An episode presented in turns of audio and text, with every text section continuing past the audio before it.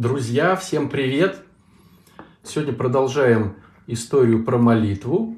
У нас будет размышление по этому поводу. Смотрите, друзья, то вещание, которое мы сейчас производим, оно очень интересное. Оно идет благодаря гранту президентскому. Такая есть интересная штука. У нас есть реабилитационный центр «Ручей», и от него есть интересная мастерская. Соединение храма неупиваемой чаши дает храм неупиваемой чаши, да, вот, имея этот президентский грант, такой социальный проект организовал под названием «Клуб искусства и ремесел». Клуб искусства и ремесел, он находится в Псковской области.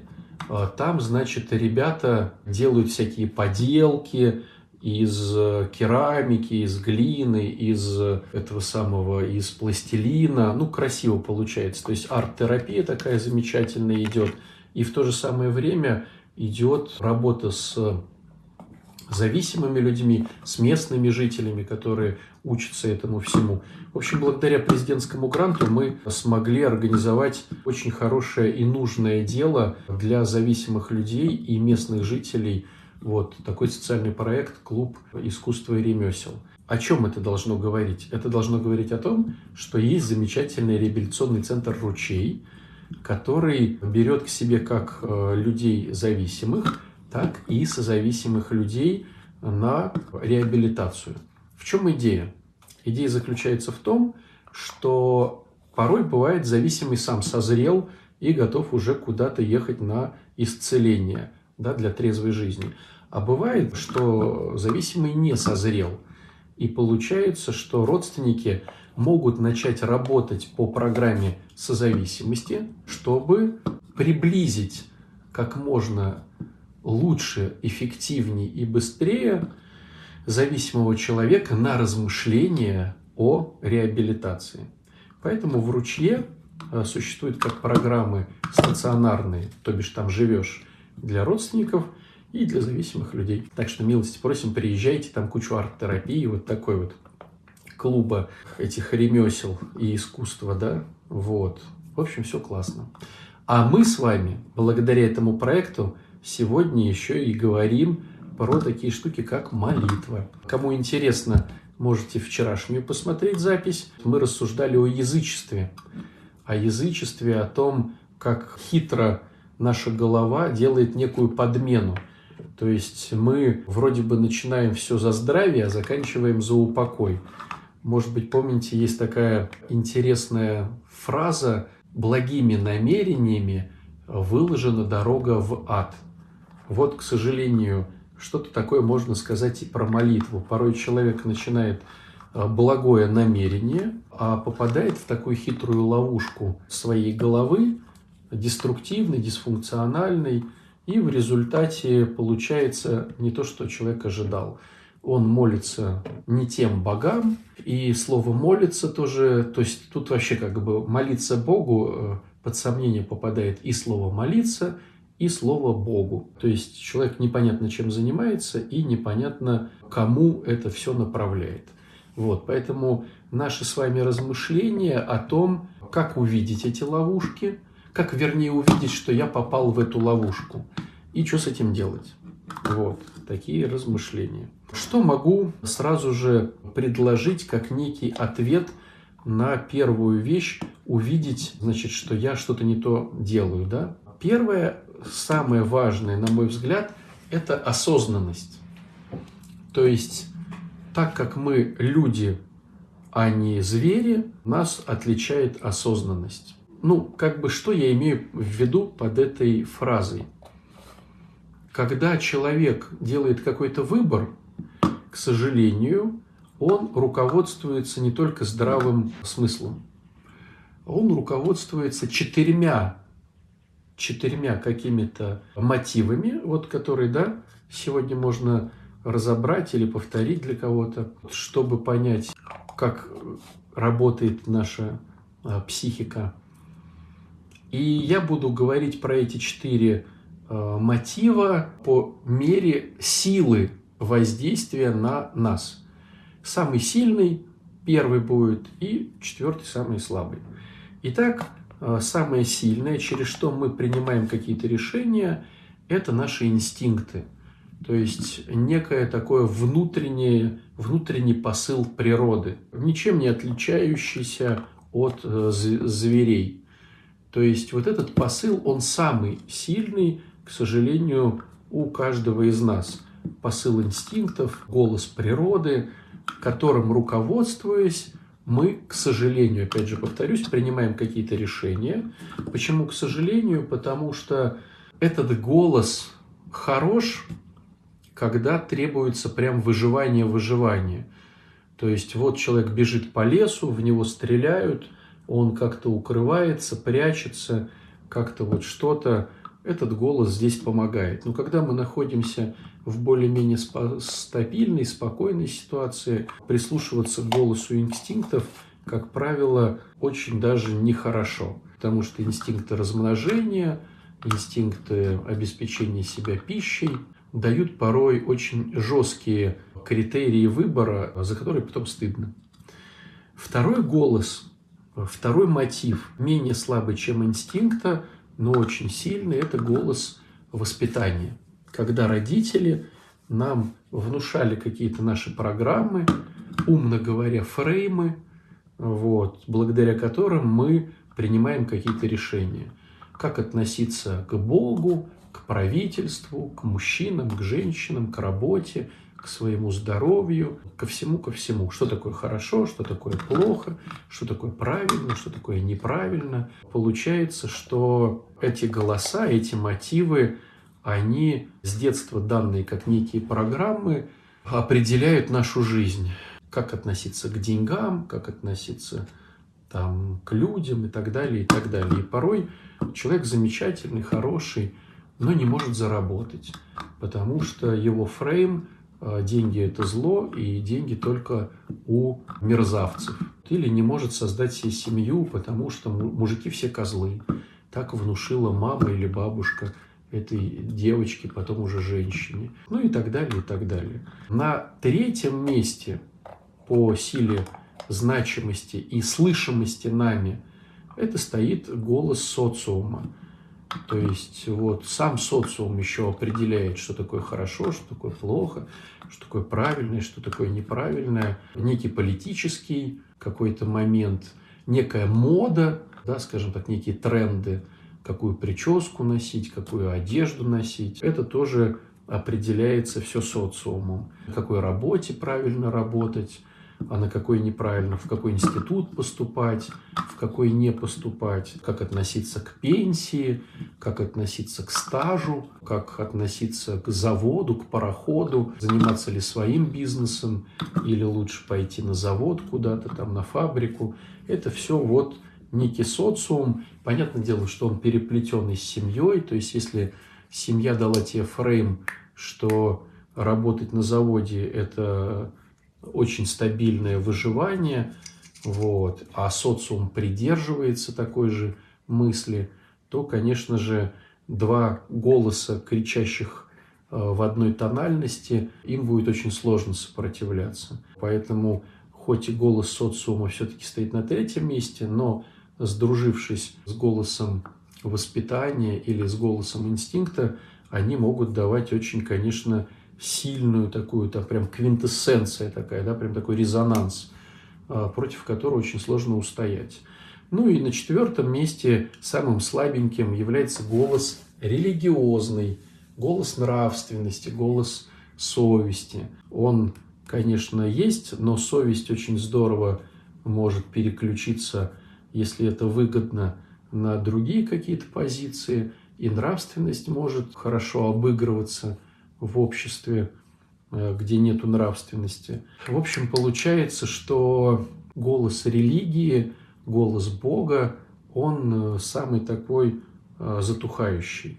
И задача человека, который хочет заниматься своей духовной составляющей, человека, который хочет стремиться в сторону Бога, построить вектор своей жизни, вот, это, конечно же, с головы на ноги поставить всю эту схему, чтобы голос Бога был самым сильным, а голос инстинктов был самым слабым.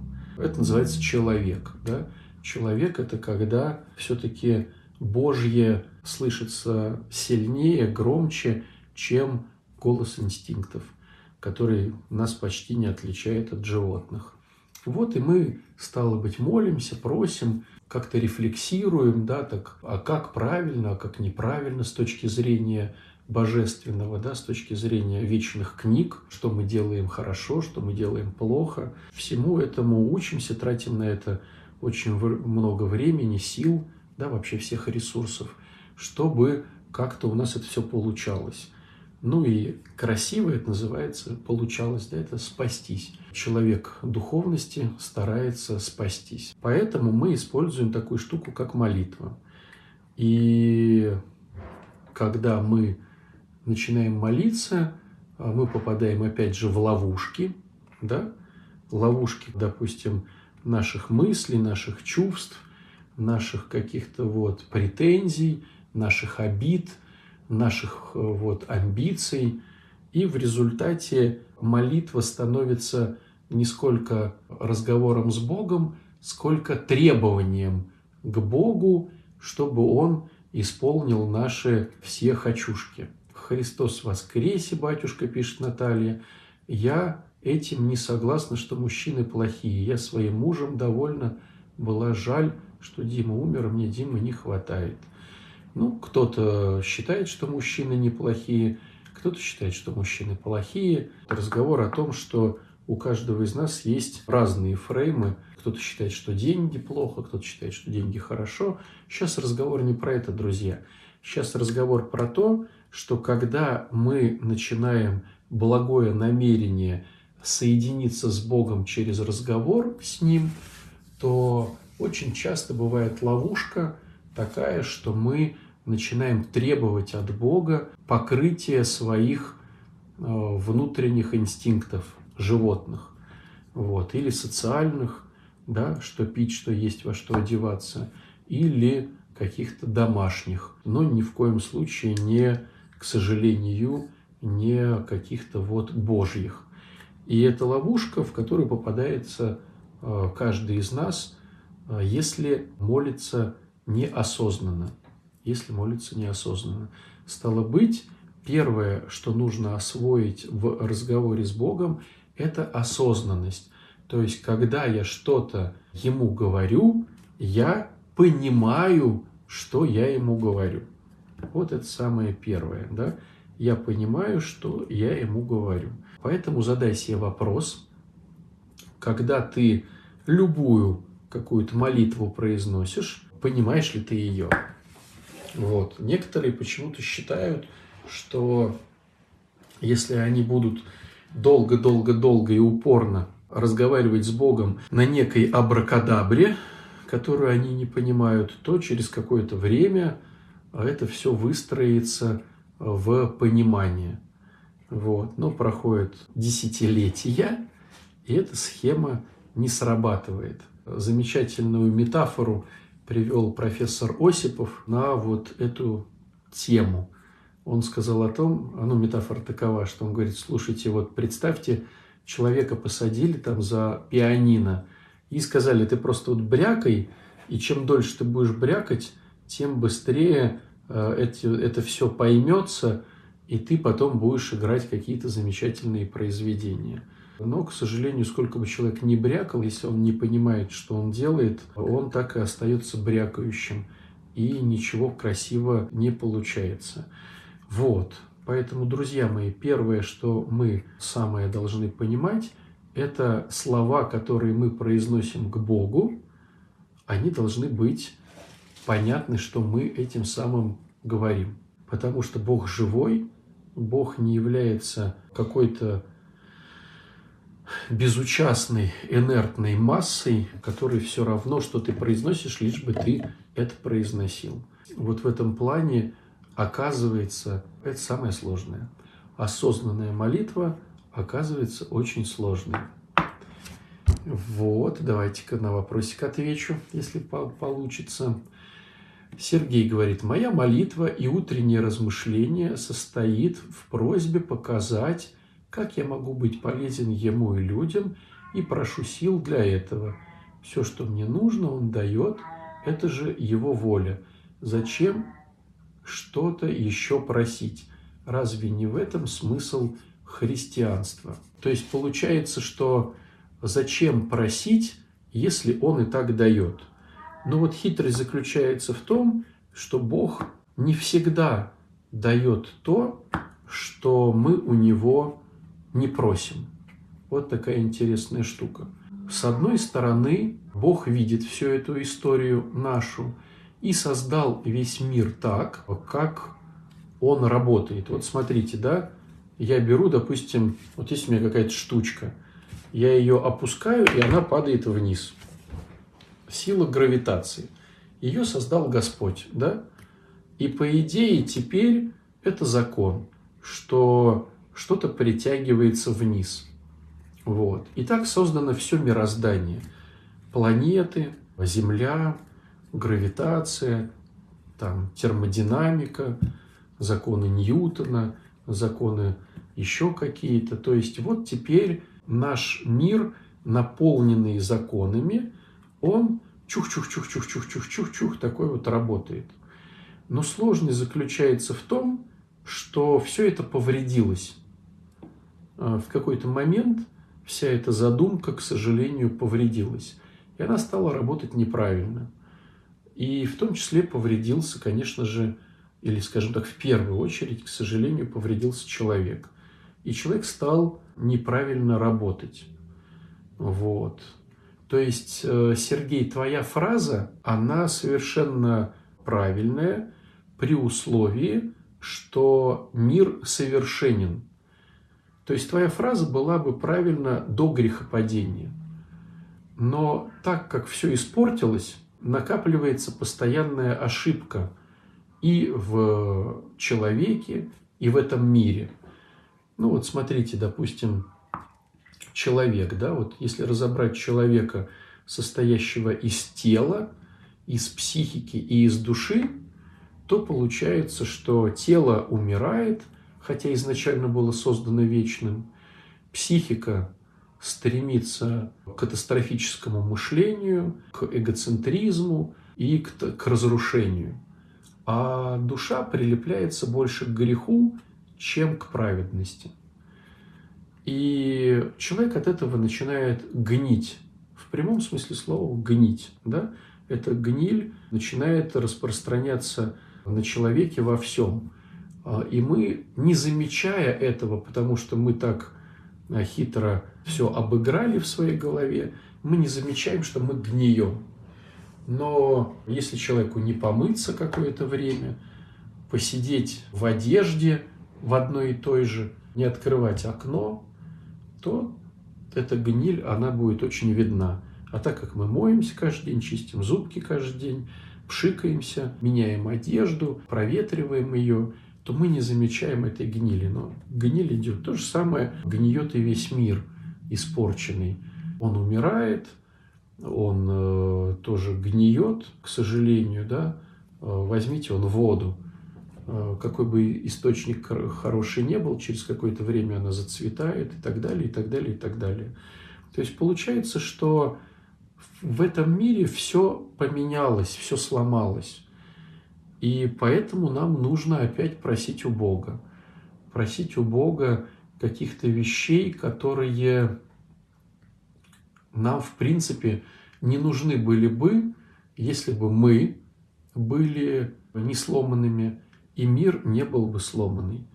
То есть получается, что Христос нам нужен, чтобы постоянно доделывать то, что сломано, ну, вот у меня, знаете, такой, такая метафора, такой пример рождается. Давным-давно стали выпускать эти АОНы назывались, автоматические определители номера. Они продавались где-то там на толкучках на каких-то. Помните, да? Ставишь такой блок, а, через него проходит сигнал к, к телефону, и он показывает, кто звонит, автоматический определитель номера. Это было прям так чудо чудесное. А, и вот я помню, они появились, ну их там мужики делали. И стоил как-то он для меня, как для студента, ну так, дороговато, я помню. Вот, значит, я купил его на этой толкучке, принес домой. Он прям так вот все работало классно. Это самые первые. А потом он к вечеру сломался у меня. День поработал, к вечеру сломался. Я так расстроился. Я его выдернул из розетки, включил, и он опять стал работать хорошо. Но интересность этой истории в том, что вот он начинал работать хорошо, потом проходило какое-то время, и он к вечеру опять ломался. То есть какая-то ошибка там была, и вот она накапливалась, накапливалась, накапливалась, он ломался к вечеру, надо было выдернуть из розетки, опять всунуть. И когда я его пошел менять на толкучку, там уже никто их не продавал. То есть вот, ну, короче, тот парнишка, который мне конкретно продал, его уже не было. Так я и жил, пока не появились более современные версии, не сломанные. Отчасти мне это напоминает каждого из нас. То есть мы с виду такие хорошие, мы с виду такие молодцы, классные, но в нас есть ошибки да, после грехопадения. И получается, что эта ошибка – ее уже не исправить. Она вот накапливается, накапливается к старости, да, пока нас не отключат от э, этого всего. Вот. Поэтому вот когда мы говорим про молитву, а нужно ли молиться, да, а, ну, вернее, нужно ли просить у Бога, он ведь и так все знает, все для спасения. Это правильные слова при условии того, что мир совершенен. Но все равно мы что-то просим все равно мы что-то просим. Вот. И Господь, который хочет сделать нас счастливыми э, и довольными такого прекрасного подарка, Он вот прислушивается к нашему мнению, как-то вот пытается что-то вот что-то вот придумать. Но это одно из размышлений. Я, знаете, как могу сказать, друзья, я очень много читал лекций про молитвы. Очень много в какой-то момент я даже стал думать, что я очень круто разбираюсь в теории молитвы. Ну, то есть я сам по себе молитвенник-то еще тот, но как бы я думал, что я круто знаю теорию, да, то есть почему, для чего, зачем, как. И вы знаете, вот э, порой, когда какую-то лекцию читаешь, какой-нибудь обычный человек, который ничего особо в этом не понимает, но старается разобраться, да, он задает какой-то простецкий вопрос, и вся моя теория рушится как карточный домик. То есть я выстроил эту теорию, я понимаю, что вот по святым отцам вот этот говорил то-то, этот вот то-то, этот вот так-то. То есть получается все вроде как бы хорошо. А потом бах, и все ломается. То есть, что я могу сказать? Я сделал такой для себя вывод, что молитва – это таинство. Что значит таинство? Таинство – это мы понимаем, что тема работает, но толком на самом деле особо не знаем как. Поэтому здесь все-таки больше идет к размышлениям и опыт – размышляя про молитву с одной стороны, с другой стороны, с третьей, с десятой, приводя такие метафоры, приводя сякие метафоры, потом смотришь, отцы как-то порой противоречат друг другу, потому что у одних один опыт, у других другой опыт молитвы. Все равно складывается некое, я бы сказал, направление, в котором надо смотреть. И вот мы просто смотрим в ту сторону – и на опыте проживаем какие-то наши идеи. И они выстреливают. Поэтому я что предлагаю? Я предлагаю вот в этом искусстве молитвы и в таинстве молитвы просто находиться в размышлении и пробовать. И когда мы это все делаем, вот, оно получается. Но опять же, повторюсь, самое главное в этой всей теме – это осознанность. То есть главное не делать все как абракадабру, потому что когда мы говорим с Богом, мы говорим с живым я вот хочу подчеркнуть, да, как-то вот прям красным курсивом выделить с живым. Вот, допустим, один человек говорит с другим человеком. Ты говоришь, допустим, со своим ребенком. Ты говоришь со своим ребенком. Вот с таким вот. Я. А. Ты говоришь со своим ребенком. Вот. И, ну, логично, когда ты что-то понимаешь. Если ты не понимаешь, о чем говорит твой ребенок, ну, то есть, вот представьте ситуацию, да, к вам подходит ваш ребенок и говорит, абракадабра, симселявим, тыры-ры-ры-ры. Ну, и улыбается. Еще и смотрит там мультик одновременно с тем, как говорит. Ну, это как-то же странно. Пускай ребенок говорит плохо, но он там говорит папа, там мама, пальцем показывает, говорит, хочу пить, хочу яблоко, хочу что-то еще. Ну, это же как-то логично. А когда ребенок говорит то, что он не понимает, и ну зачем? Вот. Поэтому, конечно же, чудесный кот, да, чудесный кот, чудесная кошка. Это порода как собачки. Они бегают, если им что-то кидаешь, они приносят. Ну, короче, такие интересные. То есть, друзья мои, самое главное – это осознанность. Вот ты сегодня постарайся поговорить с Богом, понимая, о чем ты говоришь. Понимая, о чем ты говоришь. Вот прям вот если ты читаешь псалтирь, понимай, что ты говоришь. Как понимай? Не понимаешь слово? Google в помощь, да? Вот, посмотри, что это обозначается лучше прочитать один псалом, но понимая, как ты восхваляешь Бога через него, да, чем протараторить, думая, что есть какой-то божественный язык, э, благодаря которому ты сейчас вознесешься на небо. В этом плане, знаете, друзья, э, у многих, наверное, еще в памяти пасхальное богослужение, да, хоть неделя прошла, но все равно у многих в памяти. И, наверное, в многих храмах читалось Евангелие на разных языках. Ну, во всяком случае, у нас храмик небольшой, но мы тоже эту традицию придерживаемся. Мы читаем Евангелие на разных языках. А, о чем речь? Речь о том, что нету какого-то мистического а, правильного языка, на котором Бог слышится, а на других не слышится. Бог слышится и на русском, и на английском, и на немецком, и на якутском, и на белорусском, и на украинском, и там на церковнославянском. На любом языке можно с Богом разговаривать. Вот, то есть нету языка кошерного какого-то, да, какого-то вот такого святого. Поэтому, когда ты говоришь, идея не в языке, а в идее в смысле. Вот. Поэтому, друзья мои, попробуйте вот Э, постарайтесь с Богом осознанно. Не получается у вас или лень э, понять молитву какого-то святого, да, ну, потому что, может, она не переведена, или она замысловато как-то переведена. Вообще, вот у нас в чем сложность? Мы взяли традицию византийскую, а в Византии очень много завитушек.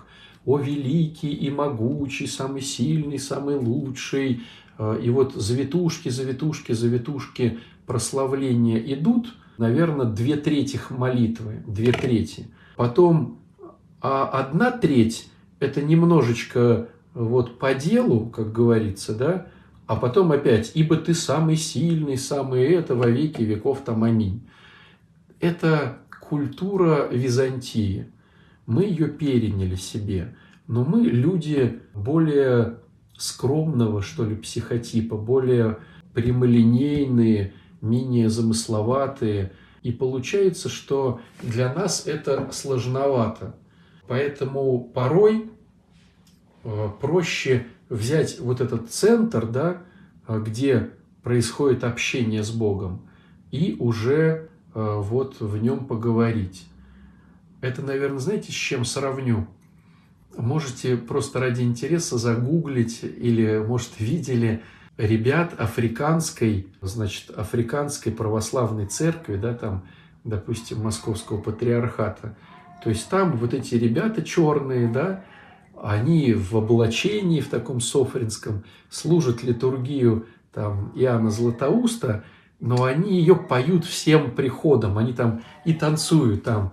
И вот у них вот идет вроде бы литургия, но она вся в танце. И смотря на них, ну, ощущение, что ребята беснуются просто. Ну, как бы для нашего менталитета это как-то, ну, неприлично, что ли, чтобы вот какие-то такие африканские танцы с бубнами во время службы. А у них это естественно. И вот представьте ситуацию, что если бы мы начали христианство из Африки, то сейчас на службе мы бы подтанцовывали, хотя нам это было бы неестественно. И вот стояли бы мы там и вот как-то вот служили литургию. Но так как наш психотип все-таки более суровый, то ну, мы бы ломали себя и делали бы это неестественно. Вот то же самое, к сожалению, получается и с Византией. То есть, да, красивые ребята, романтики, очень много усложнений, очень много бла-бла-бла, но по факту человек нашего, значит, вот сознания, конечно, ломает об это голову и в результате произносить начинает что-то, ну, как бы, не по-настоящему, а как бы. А, так, Сергей спрашивает, э, осознанно, честно, искренне. Тогда зачем церковнославянский, зачем все усложнять? Хороший вопрос. А на него, друзья, на этот хороший вопрос, то, что он большой на самом деле, я отвечу, если вы пойдете на продолжение «Дитя Бога». Там будет эта история. Такую заманушку вам даю, что мы там про это поговорим. Какой-то вопрос был. А вот Полина спрашивала, скажите, как быть испытывать гнев, это нормально? Разбирая эмоции, которые испытывает человек, но при этом я каюсь об этом на исповеди. В итоге надо глушить гнев или нет. Большой у тебя тоже вопрос. Посмотри, если хочешь разобраться, у меня есть лекция про чувства, чувства и эмоции. Вот. Э, либо сходим на Дитя Бога. Большой вопрос, их нельзя, таким спойлером даю тебе, эмоции, которые возникли, их нельзя сдерживать, потому что это будут болезни у тебя, болезни, их надо выкидывать. Вот, выкидывать их надо экологически, чтобы не навредить другому человеку. А золотой момент, самый красивый, да, вот такая крас... золотой путь, это когда ты не испытываешь гнева. Это знаешь, как вот из оперы того, что ты мне говоришь, вот я, я короче, траванулась какой-то плохой едой и хочу блювануть. Вот как мне правильно блювануть? А я тебе говорю, слушай, ну лучше, конечно, блювать, чем не блювать. Вот, но лучше не блюй на людей, а куда-то в уголок. Но золотой путь – это не есть отравленную пищу, чтобы не отравиться. Вот, наверное, из этой оперы. А на этот вопрос ответ на марафоне. Да, Танечка правильно сказала. Вот, церковно-славянский язык, да, хорошая мысль, но, а, к сожалению, для нашей церкви пока нереальная. А у нас только только два активных пользователя сегодня задавали вопросы. Но вопросы вы задаете хорошие, ребят, но они очень большие. Поэтому милости просим, с понедельника начнем с, знаете, с какого? Со второго по 26 будет Дитя Бога продолжение, я буду вести один, буду готовить вас к смерти и буду разными делиться размышлениями. Вот. Порой существуют такие вопросы, на которые нету ответов. Есть некие размышления, да, допустим, почему, не, почему мы применяем э, церковно-славянский язык? Хороший вопрос. Почему не перейдем на русский? Хороший вопрос, но он и будет существовать у нас, потому что технически, технически, э, именно технически получается, что осуществить переделку на этот язык пока мы не способны, к сожалению. Не, будет ресурсов хватать. То есть все понимают, что церковнославян... Ну, не, не все, это я, наверное, так неправильно выразился. Есть люди, которые понимают, что церковнославянский язык надо переделывать. Но технически, чтобы это сделать не абы как, и э, чтобы это было с пользой, с чувством, с толком, с расстановкой, у нашей церкви пока не хватает ресурсной базы. Вот, и желания. Вот, тоже немаловажно. Почему к смерти готовить, Елена спрашивает. Мне кажется, что это очень важно. Люди мрут очень часто. Естественно, большинство людей, умирая, не думает о том, что они умрут завтра. И люди не готовы к смерти. Не сделаны исповеди, не сделаны благодарения людям, не проработаны ущербы, нанесенные нам людям – то есть очень многие умирают, но к смерти не готовы.